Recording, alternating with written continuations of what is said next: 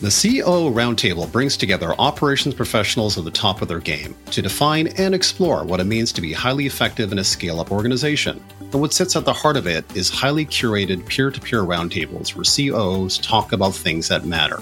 I absolutely love my roundtable. We've been together for about two years, and without exaggeration, I have made friends for life.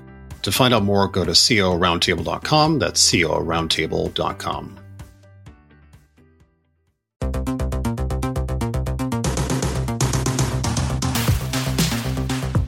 Hello, everyone, and welcome to another episode of the Operations Room, a podcast for COOs. I am Brandon Mensinga, joined by my co-host Bethany Ayres. How are things going, Bethany?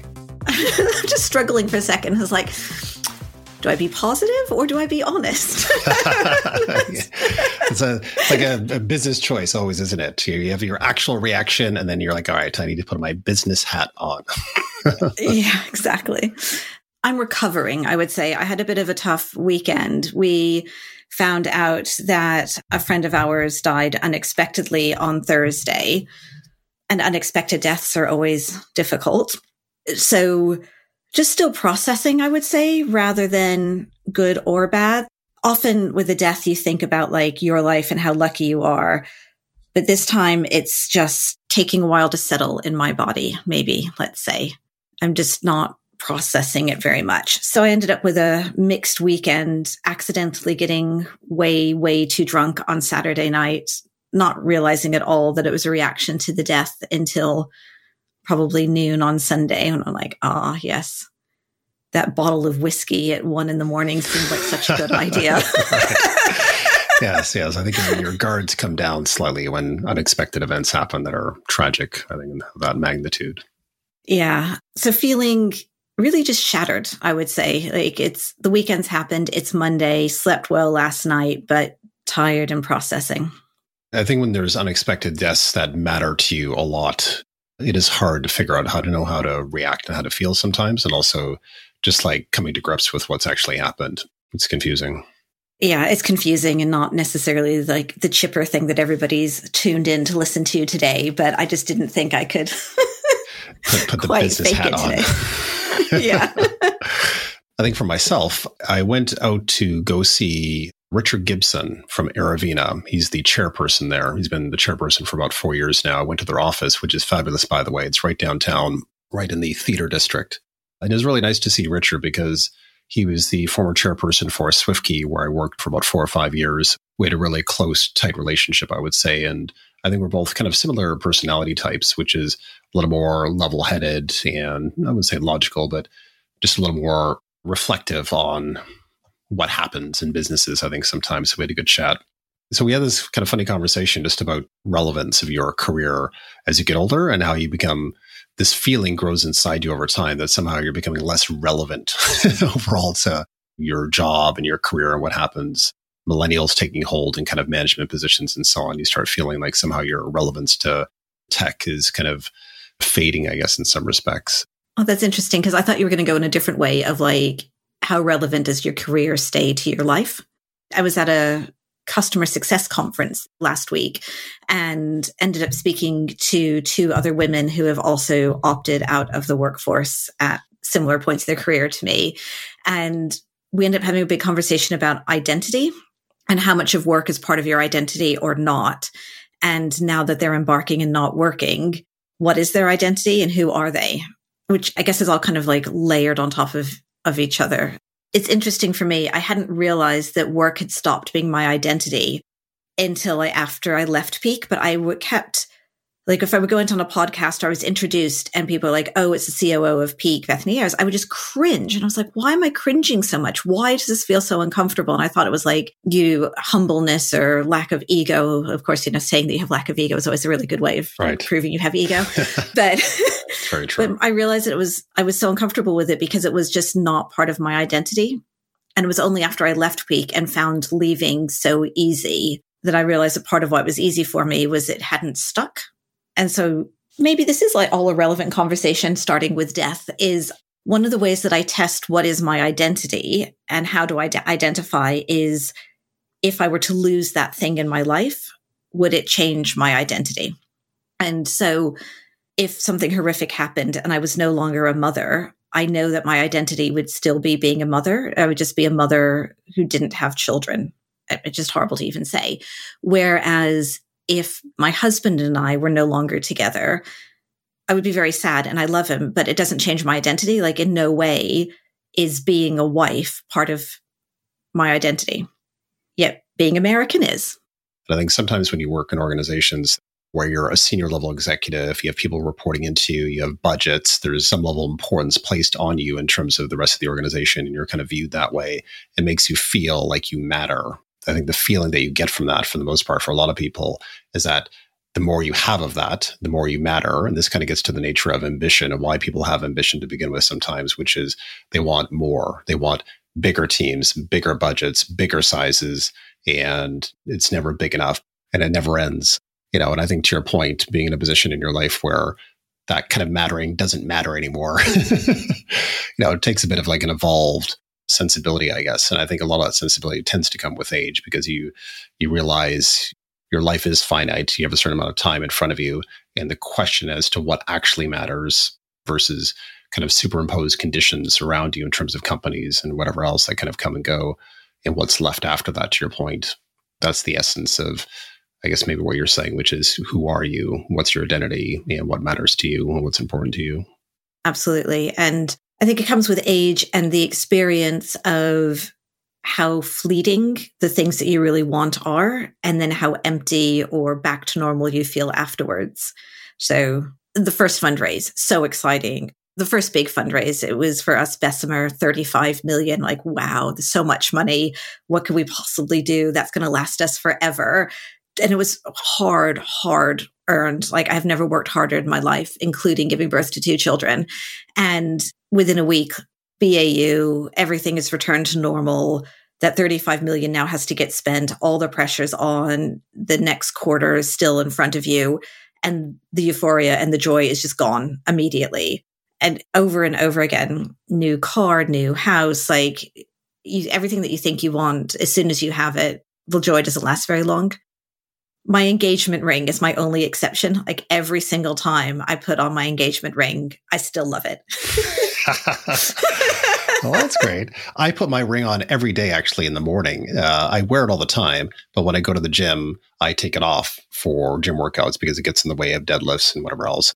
Afterwards, I always put it back on, and I have a similar sensation a little bit, which is feeling of like permanence or relationship when I put the ring back on, and I get that every day, or at least Monday through Friday.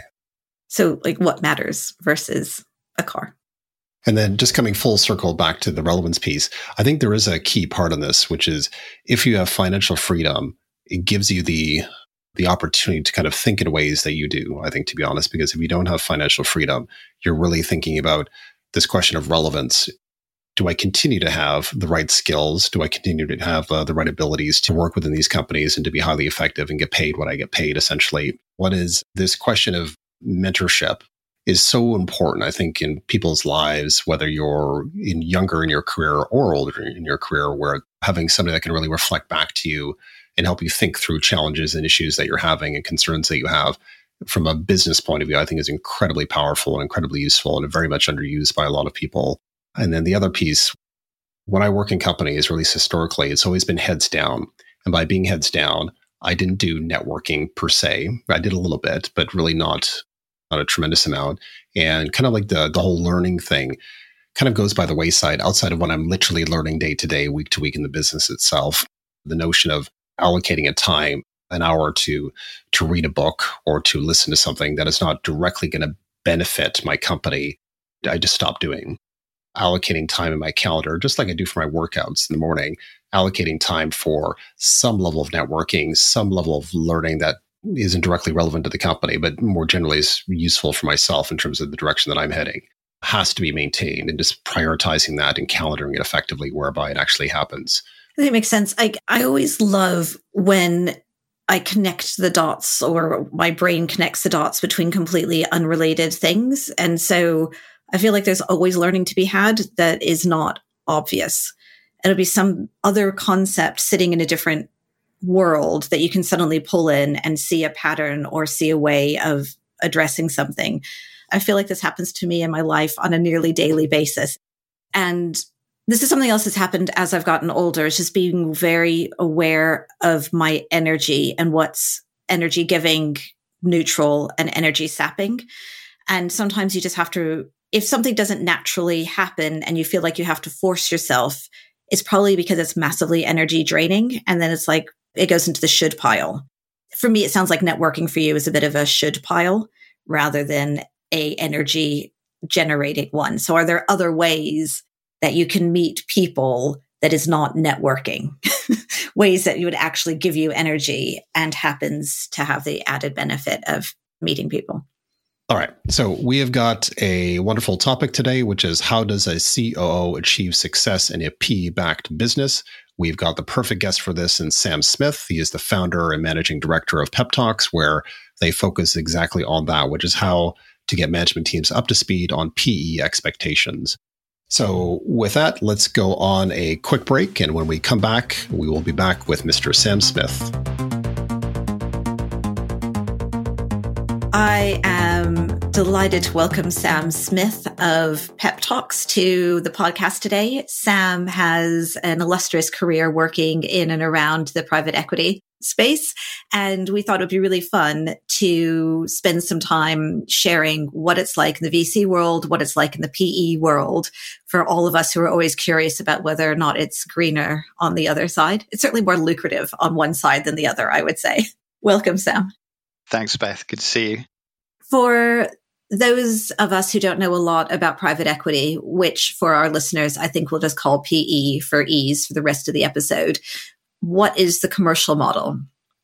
Well, there are a couple of commercial models. There's the commercial model by which private equity, as an investment case, need themselves to return and make money. And then there's a commercial model that's slightly different for each portfolio company. But if we just take the example let's just say the three of us want to establish and set up our own private equity fund, and let's call it Pep Talks Capital. I quite like the, the sound and ring of that. If we were to do that, what have we got to do? How do we get started? And what does the business need to look like? So we need to go and raise some money and let's target 500 million because that's sort of classic mid-market private equity fund size here in the UK. There are other versions of private equity.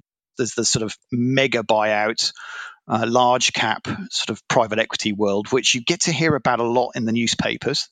And how they operate is slightly different. And then there's this sort of turnaround private equity world, which you might also hear about.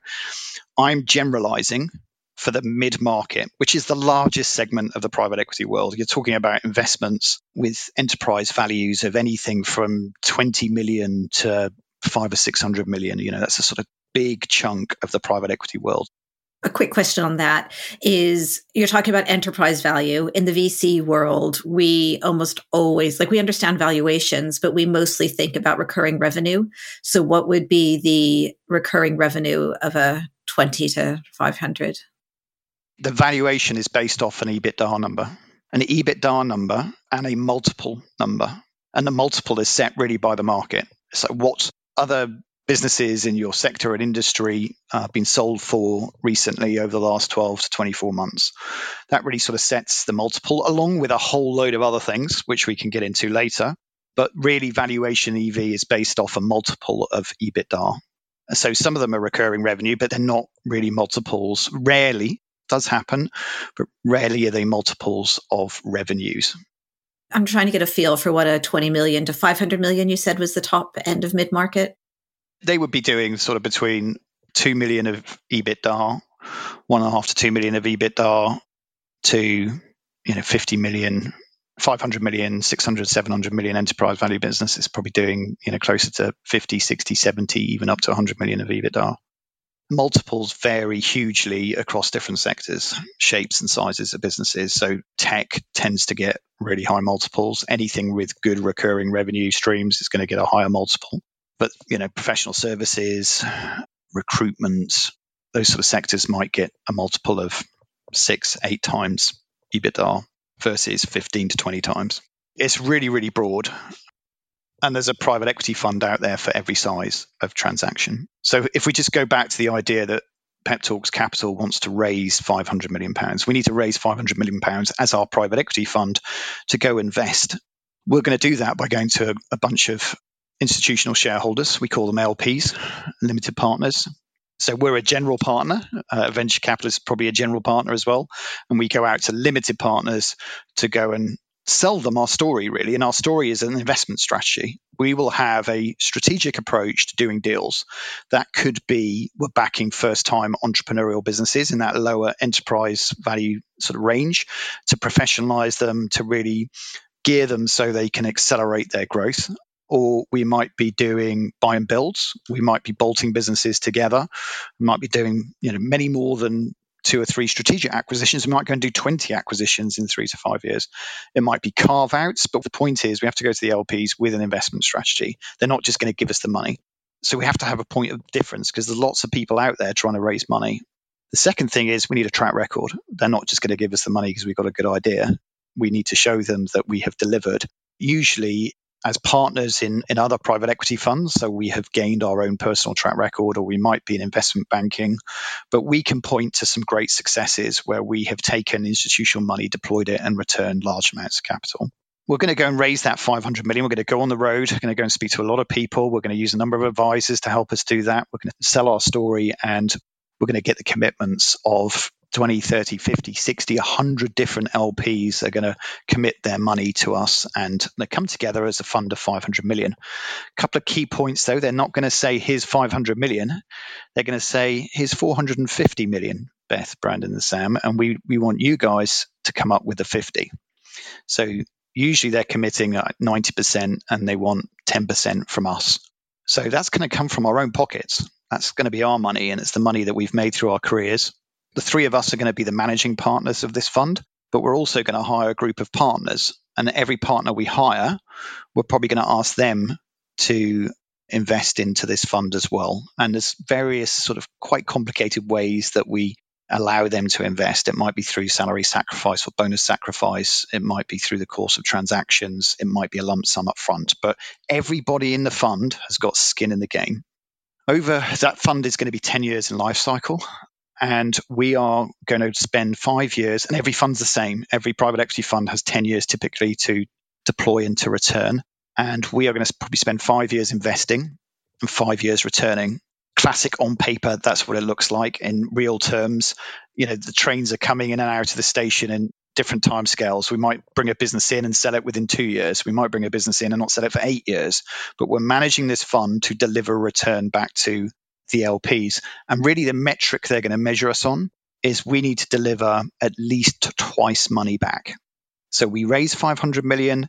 The pension funds, the life assurance funds, the sovereign wealth funds are going to expect a billion back at least, two times money. And if we don't show them along the way that we're close to tracking to at least deliver two times money, we're going to struggle to raise another fund.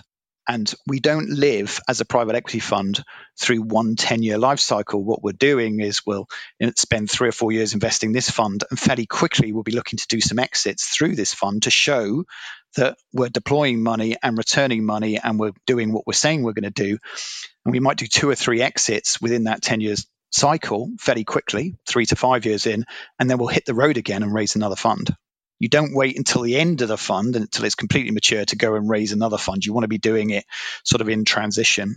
So you, private equity funds will be managing, if they've been around for some time, two or three or four funds at any one time. So all of that is very similar to the VC world. It's just the expected return is different have you ever seen mixing the tracks, so to speak? So if you're a venture backed company and at some point on the venture train, because you need to feed off that venture train in terms of your your next round, getting to the right metric set, getting new investment, and moving on to the next round until you theoretically IPO in this case, or you fail on that pathway somehow and have to sell off to a strategic investor and so on. Have you ever seen a venture company get off that track and somehow restructure the company to get on the private equity track? so the VC company isn't meeting astronomical expectations. They've stalled out to some extent, but it's still a big and reasonably sized company and reasonably successful, maybe not on the VC scale, but on kind of normal scales, I guess. Is it actually possible? And have you seen a venture backed company transition over to private equity?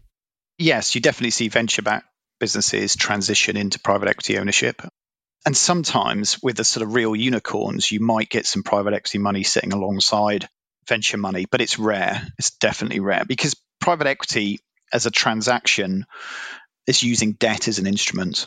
So a, a classic leverage buyout, a management buyout, typically is using debt in the transaction to fund part of that transaction. And if you're using debt, you have to be cash generative, you have to be profitable because you've got to pay the interest on that debt on a quarterly basis. And ideally, you want to be paying down that debt through the course of the investment. So it's fairly rare. And I, I, would say that those venture businesses have to be into that highly cash generative, highly profitable. And some of those go that way. The big difference for us, if we've got private equity capital, that's Pep Talks capital, the big difference is that we need a two to two and a half times return out of every deal we do. So venture, I think, will look at a deal and say, okay, well, we know that 80% of these aren't really going to work. We like these businesses because of their model and their sector, and they're looking to sort of change the way their industry works. And they could be unicorns, but we know statistically we've got a 20% chance or 10% chance of getting a great return. But when we do get a return, it's going to be astronomical and it's going to pay for the rest. That's not how private equity works at all. If you get private equity investment as a management team, they are expecting a very minimum of a two times return. Because otherwise, we're going to be out of business, right? We're not going to be able to raise another fund. And I think that's where, when I'd alluded to how lucrative one is versus the other, it comes into play. There's an element of risk and an element of glory. So, in the way that the VC world works, there are many more businesses. There's a lot of money floating around. But as an exec, you're most likely not going to make a life changing sum of money, or very few people will, because you don't actually own very much of the business. And the chances of it becoming a unicorn are quite small. I've been fortunate enough that might not have been a unicorn, but it wasn't a failure either. So we were able to get some return and a decent return because that's like everybody always thinks about the failing or the massive home run, but actually a lot of businesses will do well. Just maybe like PE level well, not VC level well. And, but in private equity, you're more cash constrained. You have to run a real business. Well, if you deliver the growth that you need to deliver, you are guaranteed to make a significant sum of money as a management team. If you deliver your plan and you deliver the numbers, you will make money. As a management team, I'm thinking. As a, as a management team, yeah. yeah. That again, the brackets of how much money you make vary hugely, again, depending on the size of the transactions and the debt, really. The debt has a significant impact in the capital structure in terms of whether management make money. Pep Talks Capital can still make a one and a half, two times return, but the management team might not make anything. And that's because of the capital structure. That's because of the debt. What does that look like? And what are you looking for? Like, how do you know it's a good business that you should join? Okay, well, the amount of leverage, the amount of debt in the business is a good indicator. But let's just say, going back to Pep Talks Capital, we've raised our 500 million. We're going to be backing businesses with enterprise values of about 100 million. So let's take a 100 million transaction that we found and we're going to do this deal. This is sort of the classic sort of capital structure that we might go with. So we need to write a 100 million pound check. 40 million of that we will capture from bank debt will go to banks or debt funds, private debt funds, and there's a proliferation of these debt funds now in private equity market. Actually, more debt comes from debt funds than traditional high street banks. But we will go to that bank and say, look, here's this business. This is what it's doing in terms of EBITDA and cash generation, and this is the strategy and the plan. Will you give us 40 million quid for it? 40 million quid in terms of the debt package. We need to raise 100 to do the deal. And a big part of the private equity expertise is going out and sourcing our expertise and doing deals, is sourcing that debt and structuring that debt in, in terms of the best terms that we can get. In the last 10 to 15 years has been amazingly cheap. It's been a fabulous environment to do private equity deals, whereas now it's a lot more expensive last year debt rose hugely in terms of interest rate charges. You know, you might be paying 8% on an interest charge on a, we call it senior debt on the loan. In the old days, you might have only been charging three, 4%. But we got, first thing we've got to do is capture that senior debt, 40 million quid. The next thing we're going to do is probably put about 55 to 59 million pounds from our fund. That 500 million pound fund, 59 million is going to come out of that and into this deal but we're not going to structure that 59 million just purely in terms of equity. And you sort of think private equity, surely that's all going in as just equity. No, no, no, no, no. No, no, we're cleverer than that. What we're going to do is put that 59 million in as a loan note. So this too is a loan. The difference between this debt versus the senior debt is as a business, you're going to have to pay an interest on that senior debt quarterly and ideally pay it down. It's exactly the same as your mortgage. You've got to service that mortgage and ideally repay the mortgage. With the loan note, you don't have to pay us anything in terms of interest through the course of the investment cycle. But at the end of the cycle, as we exit, you're going to pay us a compound interest rate. So what that means is every year that debt is becoming more and more expensive. So we put 59 million in three to five years down the track, that business will be owing us a lot more than 59 million back because it's a compounding interest. And typically loan notes are at 8 to 12% on an annualized basis of the debt. So that's the loan note element. That's really important. It's an expensive piece of debt and the compounding makes a big difference for the management teams. Because obviously if we can get the deal done and as a management team we can turn the business in terms of you know accelerating growth and value in two two and a half years we're going to pay a lot less for that debt than we would do if it took us six years to get to that valuation. Do you understand? Do you see where i'm getting from? The last piece there's only a 1 million left that's going to go in to the equity. And what private equity are great at saying to the management team well what we're going to do is discount some of that equity, sweet equity, for the management team because we want your skin in the game as well. As much as we've got so much skin in the game as a private equity fund, 10% of the fund has come from us. We want a bit of this, your skin in the game in this, but actually we're going to make this as reasonably priced as we possibly can for you. So management are going to have to pay for it, and how they pay for it, again, that's a whole different topic. But it's not necessarily hundreds of thousands of pounds up front. You might pay for it on the exit. You might pay for it through your bonuses again you might pay for some of it up front and some of it at the back end, but effectively your private equity are discounting the equity value of this 100 million transaction to bring and stimulate the management team in so that they are energized to really grow this business and they're sitting alongside almost the interests of the private equity fund. So that's the classic capital structure senior debt, loan note, and then a sliver of equity. And that equity is maybe 10 to 20% of that is, is held for management, 10% typically for management teams. Now, let's just roll that forward. That's the valuation when we do the deal. Let's say four years later, five years later, we've done a pretty decent job. We've grown EBITDA. We've probably slightly improved the multiple. We've been cash generative all the way through, and we've been paying down some of that senior debt, uh, that bank debt and the valuation of the business has gone from 100 to 170 million. Okay, so let's just think of that 100 to 170 million. How does that break down? Let's say we've paid down half the bank debt. So the bank debt isn't 40 million anymore, it's 20 million. That's really good news for management teams. It's a big and makes that sliver of equity worth more. Next, that loan note component, that was 59 million when we did the deal. Four to five years later, that's actually going to have a value more like 90 million. You see how private equity are making money. Management team aren't making any money out of that. That's the private equity return. So now there's 60 million left, and that 60 million, that's the equity value. So the equity value has has risen significantly, and the management team, and let's say, going to get 10 to 20 percent of that. So if that's 60 million, there's going to be six to 12 million going to management team. It says 12 million. So really, the private equity return is going to be 138 million. So we wrote a check for 100 million using only how much did I say? 59 million of our own money, and we've got a return of 138 million. It's 170 million total EV. Got to give the bank money back.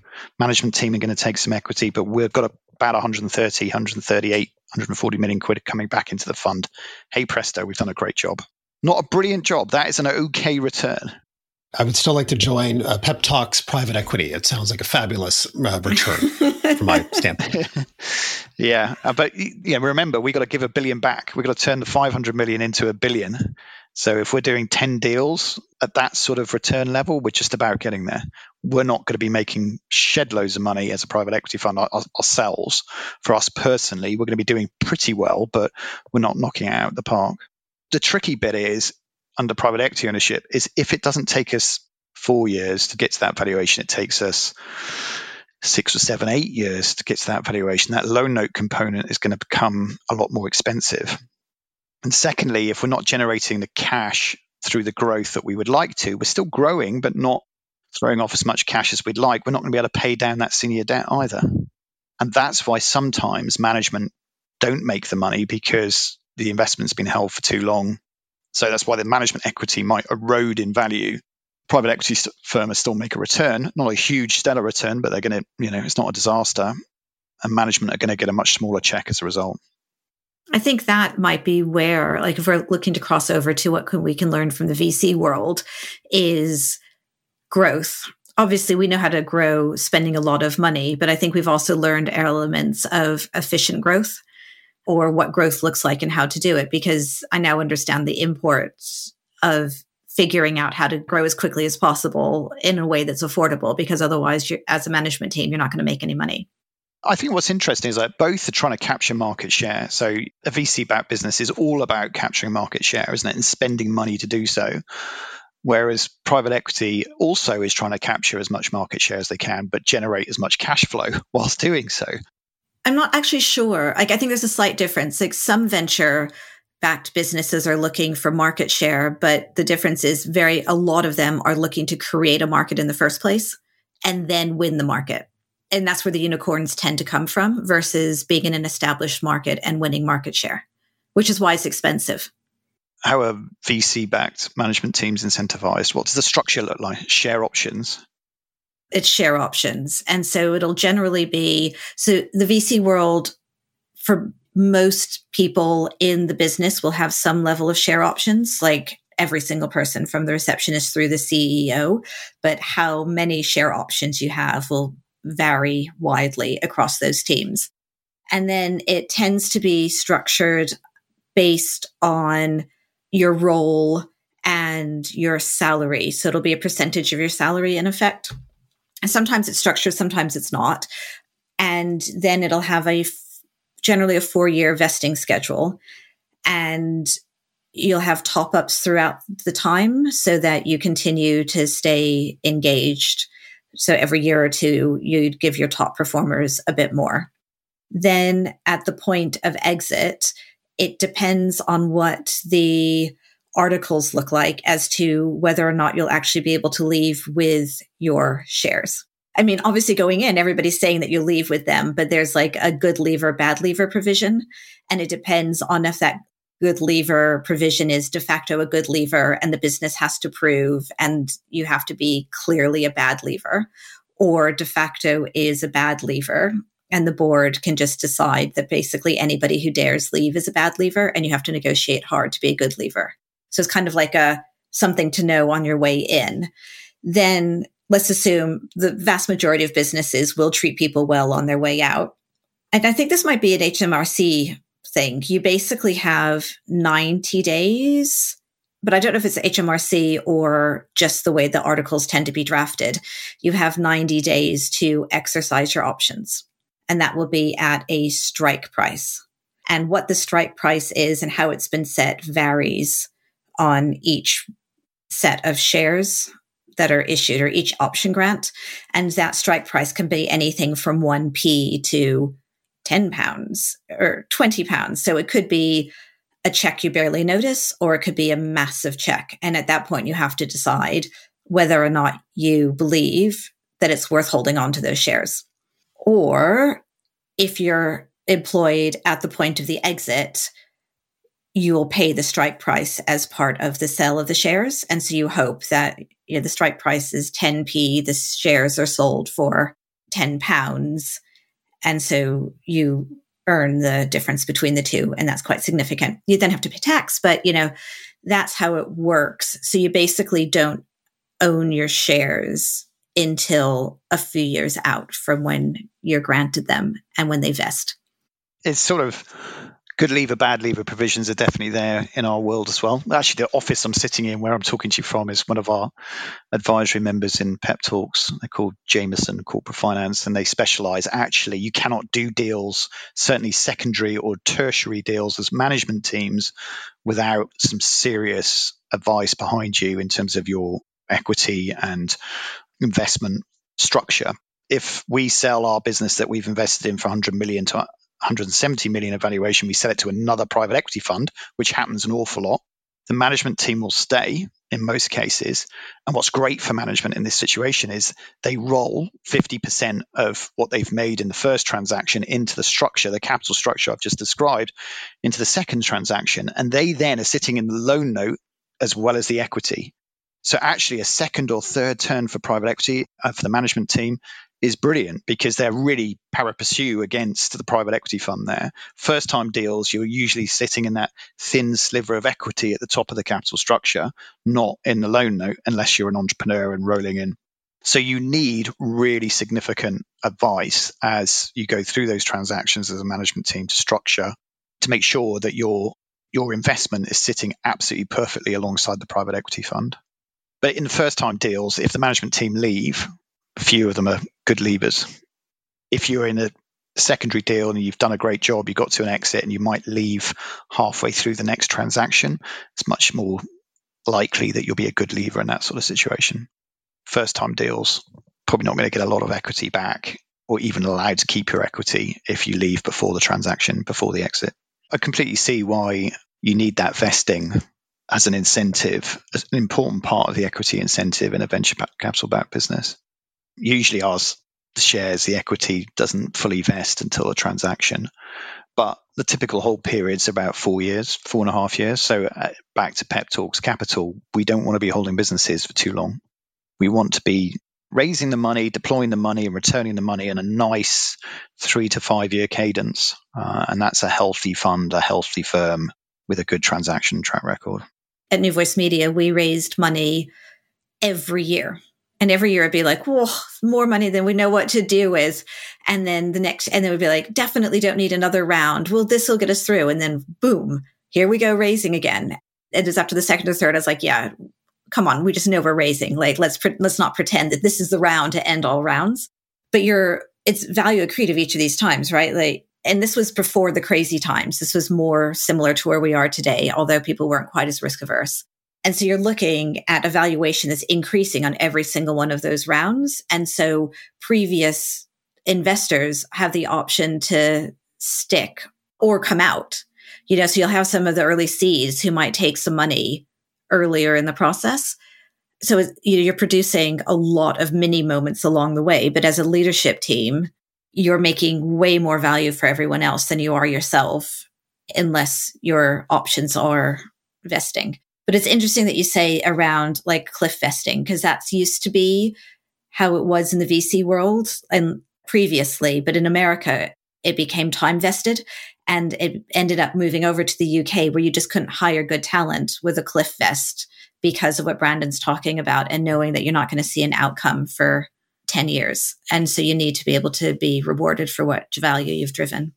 Well, there are two things, aren't there? It's, it takes longer, and the probability, the chances of delivering success are less, and the risks are much higher. It's, it's a much riskier sort of scenario and playing field.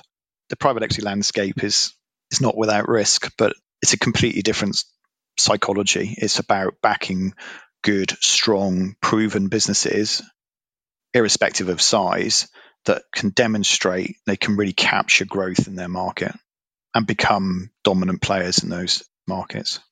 When it comes to leadership in private equity, what do you look for for those folks to be successful? And in particular, when you think about the CO, is there any uh, elements from that CO role that you, you really desire and look for to ensure that PE company is going to do its trick? I think the sort of character traits that you want from management teams, there's got to be a degree of entrepreneurialism about them. They're not true entrepreneurs in that they're not starting with nothing and on their kitchen tables, but they have this sort of entrepreneurial element to them. This is, I'm really here again, I'm generalizing, I'm, I'm largely talking about the executive team, but you want it in the management, the senior management team as well. So there needs to be this element of can do, will do, psychological strength, utter belief and commitment that you get from entrepreneurs. You need them to be strategically strong. They need to be able to understand how to shape the strategy and craft the opportunity for the business. But at the same time, they've got to be really operational. They've got to get into the stuck into the weeds.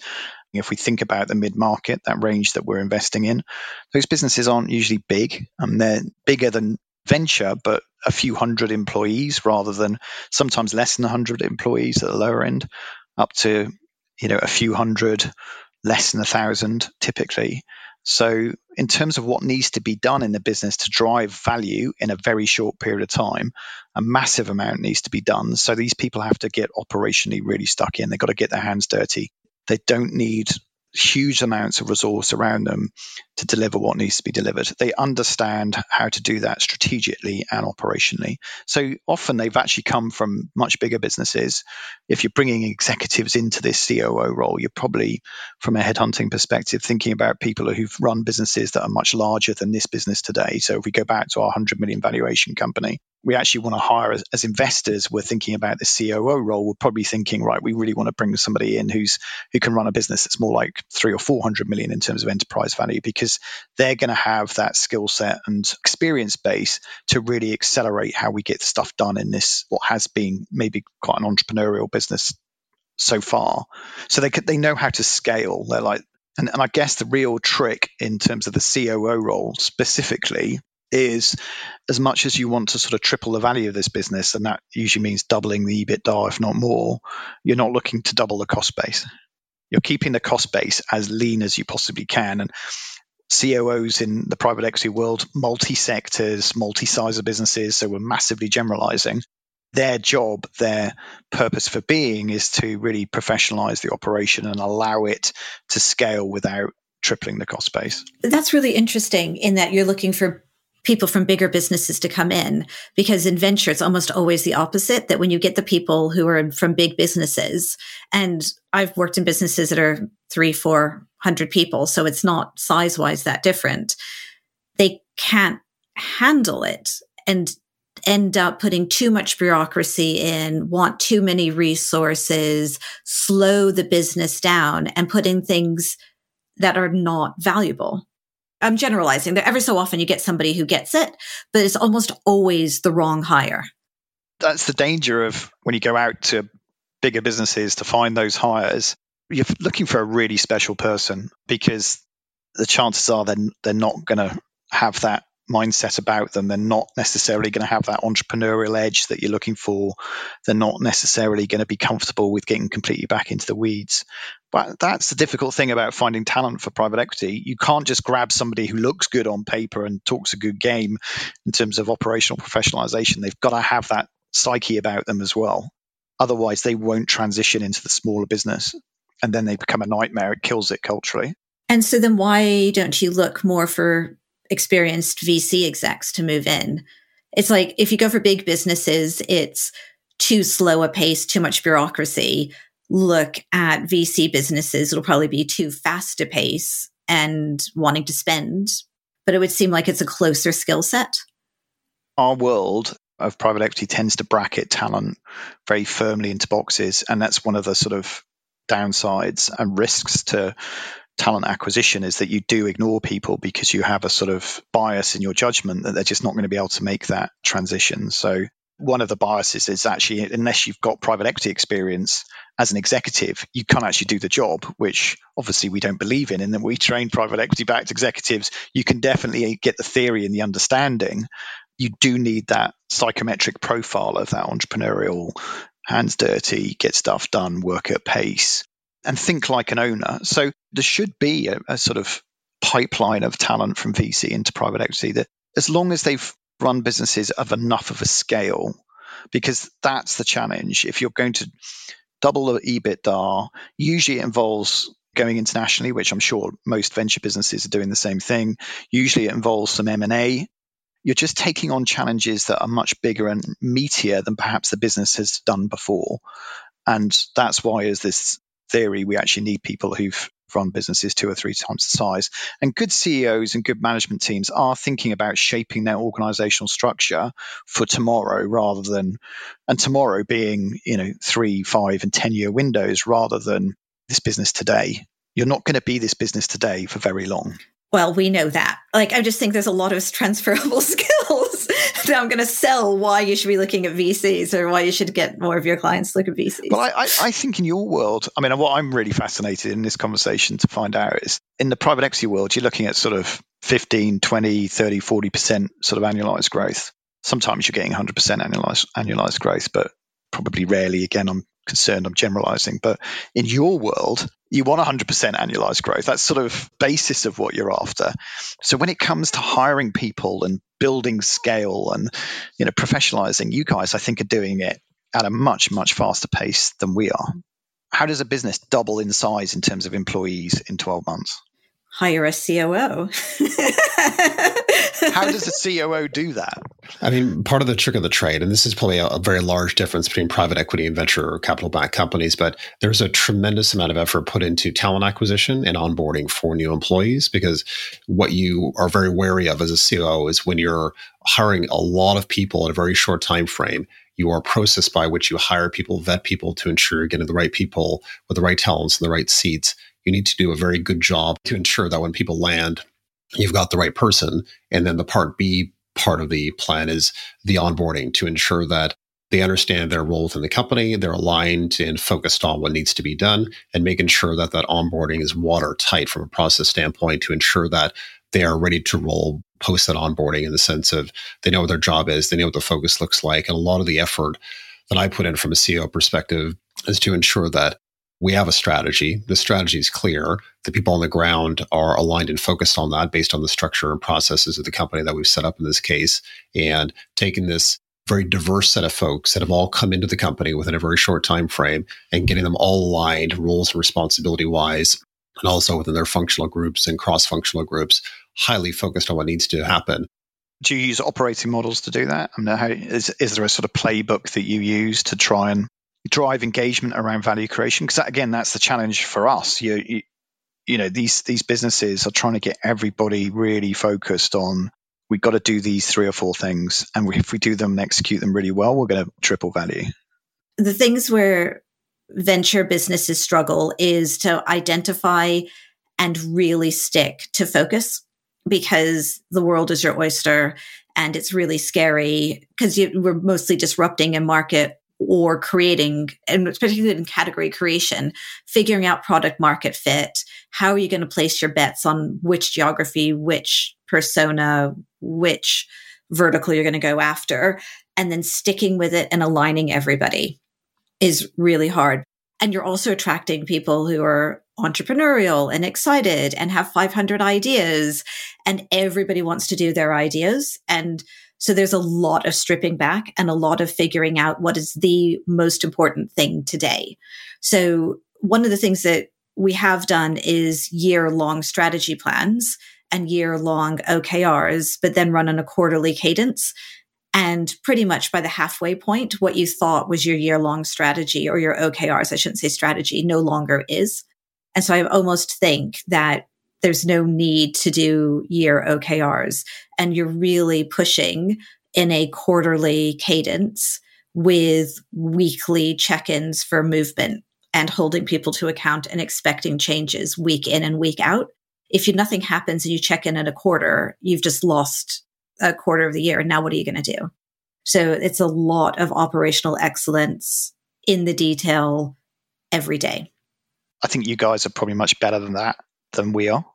Driving a focus on value creation is a difficult thing to get right. And in both circumstances, I guess we're flying the aeroplanes and re-engineering the, the engines as we're flying, which, you know, in our world, when the business is growing well anyway, there's sort of operational bandwidth pressure on the business just to do the day to day, let alone drive the changes through that are really going to sort of make an incremental difference to value.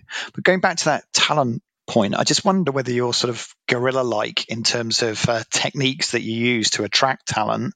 Because if you've got to double your team sizes, if you've got to hire 150 people this year, you know, I just, I wonder how you do that. Do you have a go to talent market approach? Well, we have a talent team. That's one of the first things that you end up doing is bringing talent internally. And then you work, worry about investor branding as much as corporate branding and you build a pipeline and you also offer out money for referrals. And so your good people bring new people in. And it's again, it's like a sales process. So you figure out what your ideal candidate profile is like. You figure out the markets where the talent is, and then you market to those areas. They get very well known. And then that attracts the talent in. And that onboarding is part of that preparing these people to manage? Because I guess if you're building, scaling that quickly, you've got these quite sort of junior managers, then having quite large teams, heavy degrees of responsibility to getting stuff done, and they may not have that management experience previously. So this is one of the flies in the ointment, I think, to be honest. You have a tremendous amount of young people joining the organization that don't have a lot of experience in corporate environments or scale ups in any form. And your line managers are also quite junior to your point. So how you set them up for success is critically important. And I think what is that job? What does that responsibility look like? What is the person expected to do in terms of being a line manager and being a good line manager in this case? And in previous companies that I've worked for, we've done after the fact remedial exercises to get line managers up to speed. And I think if I was to join my next organization, this would be higher on the list, to be honest, to ensure that these managers are going to be successful. And I think a lot of the attitude, at least historically, is that we're here to get the job done and to focus on the goals of the company and the strategy of the company and to execute our OKRs and whatever. And mm-hmm. line management is a means to an end just to ensure that that focus is there. And what gets lost in the mix a little bit is being in a position where the line manager is you know effectively coaching that individual empowering that individual having the right conversations to ensure that there's a level of empathy caring for that individual some of that stuff gets pushed to the side in the sense and and I think there's just a recognition that needs to be more more focus on it. And everybody has to learn quickly because you have individual contributors who've become line managers. You have line managers who've become managers of managers. You have managers who've become leaders of managers of managers of individual contributors. So everybody's learning that new technique while trying to deliver, while trying to figure out all the rest of the issues. And so investing in L&D specifically around how to manage is critical. And then also something that we came a bit late to the party on at Peak, I am a huge proponent of is people analytics. I just did not understand how important people analytics are. So that is all of your surveys, flash reports, looking at your attrition, looking at the hiring rates, and really understanding your people data internally as much as what you look at externally, because that's where you can see how good managers are actually performing because you can track like who are the unhappiest teams, who are the happiest teams, what is the feedback going on from those teams, but it's also critical for any level of DEI, so diversity, equity, and inclusion for uh, blind spots. Where it's like who's being put on PIPs, who has performance management, who's being promoted. And when you look at the numbers, you can start to see trends that you don't see as individuals. And so for me, if I ever do a full time job again, making sure we have a really good HRIS and a people ops person and look at our numbers uh, internally is one of the first things I'd be doing. I think that's an area that venture is so much stronger at. And a lot of the businesses that we might back as PepTalks Capital have a very sort of low level HR function. Now, HR function is about managing risk. It's not really about people strategy. We see that businesses that are under PE ownership and having to scale quickly, they have to get their heads around, okay, well, we need a people plan here. And I think, you know, even though your businesses aren't throwing off the cash or generating the profits yet, you're getting much quicker into that people strategy and organizational design than a first time private equity backed business. I think there's a lot to learn from you guys. Yeah. And I think the other piece that gets kind of missed sometimes is the efficiency with your talent acquisition and onboarding is incredibly important because the amount of time you end up spending on interviews, both yourself personally, but also the wider company, is ridiculous sometimes, especially if you're hiring massive batches of people. You have half the companies interviewing versus actually doing their work in this case. So being watertight on that interview process to ensure that only the people that are needed to be there are there but you're also being rigorous enough to ensure you're getting the right candidates in this case. There's a bit of a balance there, but the efficiency part of it is is incredibly important. Is this a big part of the COO's job in your world? Is it is the COO also a bit of a CPO, or does a CPO sit alongside you? I think this is one of those difficult to answer questions. uh, it has ended up being a part of the job, I think, because we're more oper- strategically or operational strategy aligned and thinking through it as yet another process. Whereas a lot of chief people officers have come through either mitigating risk or talent and might not be thinking quite as strategically. So partnering with the CPO to think through the way these areas that our brains naturally work like this is helpful. I think that analytics piece is a real value add into private equity as well. I think it would be fairly rare for first time deals that have been led by entrepreneurs and now maybe by a professional management team will have sophisticated business uh, people analytics.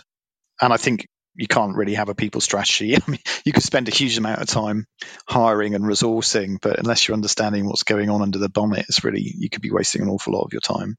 How do you engage and incentivize employees in a PE-backed company? Because in the VC world, generically, there are three elements that we tend to use. And the first one is this concept of vision, mission, purpose, whatever you want to call it. We are here on a mission. We have a tremendous vision for this company that's really exciting. We're on a mission to get from point A to point B. We're creating a marketplace. There's huge, crazy, fun dynamics at play here. That's tremendously exciting. So that's kind of point A. Point B is people coming into the company with having all sorts of opportunities to be promoted because the company is growing in size. There's all sorts of roles that are populating themselves. And if a junior person is doing a phenomenal job within a very short time period based on thresholds, they should be able to get to some other position that they desire in this case. And then the last piece of the puzzle is really just the ESOP share option grant incentives where everyone has a stake in the, the game here a little bit in terms of our success. But I'm just wondering in the PE back companies, how do you do it? What does it look like to get folks really excited? I think if you're going to do it well, I think yeah, the right way to do it is virtually identical. But because these businesses have come from, they might be carve outs from large corporates.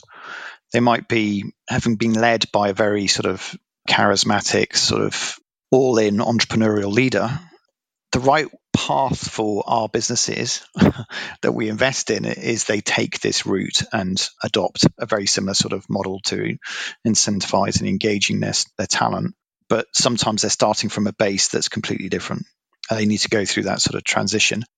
I think one of the mistakes that some private equity backed management teams can fall into is sort of using the private equity vocabulary of EBITDA and multiples and arbitrage and exits in the wider employee community. And the thing is, not everybody again, I'm generalizing, some private equity backed portfolio companies will incentivize their whole team, the whole employee base, you know, everybody, the cleaner, or receptionist, right up to the chief exec. And if you can do that, that's fantastic. But not everybody has the opportunity to do that.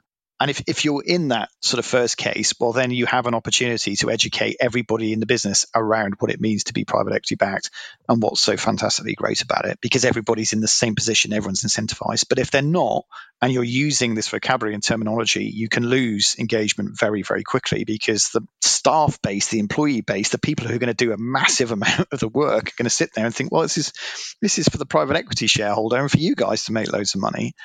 So we would encourage teams and CEOs and leaders to follow the same route engage around a sense of purpose. Why do people come to work? What makes this business cool? They don't quite have that sort of change the world dynamic that your businesses often do. But if this is a successful business, then it's adding to that society and community that sits within. It's thrown off it's creating employment opportunities. It's throwing off tax generation, which is going back into the community. It's providing a service that you know their customers buy into and require. So you've got to find a sense of purpose in a business that really drives the emotional engagement. People have got to think, I'm proud of the business I'm coming to work for, whatever that business is, whether you're manufacturing widgets or, you know, whether you're creating sort of healthcare software that could be the solution to a diagnosis. So I think it needs to be similar. And then obviously you're using the, the incentivization and the equity to do that. And exactly the same as you, career opportunities.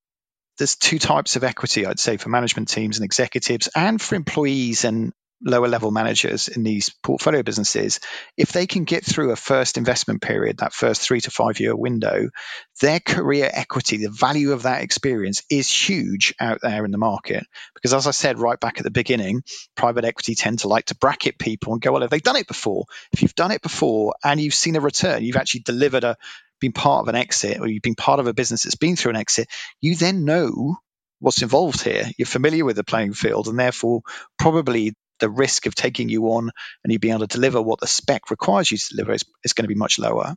So actually, we often say to management teams like, okay, sometimes you're not going to make the return that you would expect to from your equity. But next time round, you've got a, a, much higher chance. And because they're three to five year windows, you know, four years, four and a half years typically is a whole period, they come and go. You know, you're into four years fairly quickly and you can find yourself another job. Headhunters, um, that's what I used to do for a living. My first business, that's what we did. You know, you, you are looking for people who've been in these businesses before. So, Sam, fascinating conversation. Have loved it so much. Thanks for joining us today. My pleasure.